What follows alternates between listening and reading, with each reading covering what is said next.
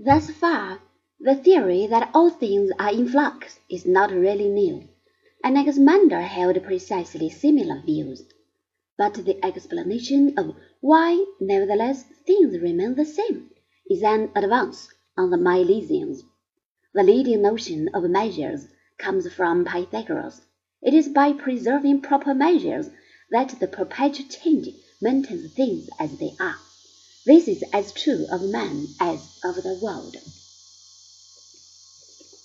In nature, things are transformed according to measures, and likewise within the human soul, where there are changes between the dry and the moist.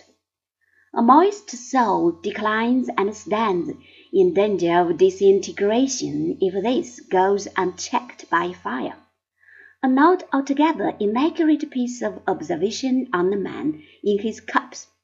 On the other hand, the dry soul is the wisest and best, though we must not err on the side of excellence either, for an excess of fire will kill the soul as surely as unbridled moistening.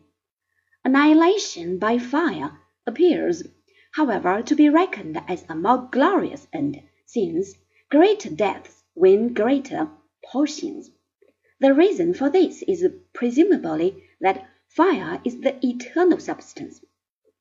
This world, which is the same for all, no one of gods or men has made, but it was ever, is now, and ever shall be an ever living fire with measures kindling and measures going out. As for the processes of nature, they all conform to their measures. Injustice is not, as Anaximander held, to be sought in the strife between opposites, but in the disregarding of the measures.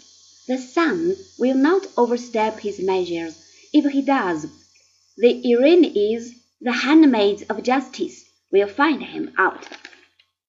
But the measures are not absolutely rigid, provided they do not exceed the bounds. They may in fact oscillate within certain ranges, and this accounts for such periodic phenomena as day and night in nature, waking and sleeping in man, and similar changes.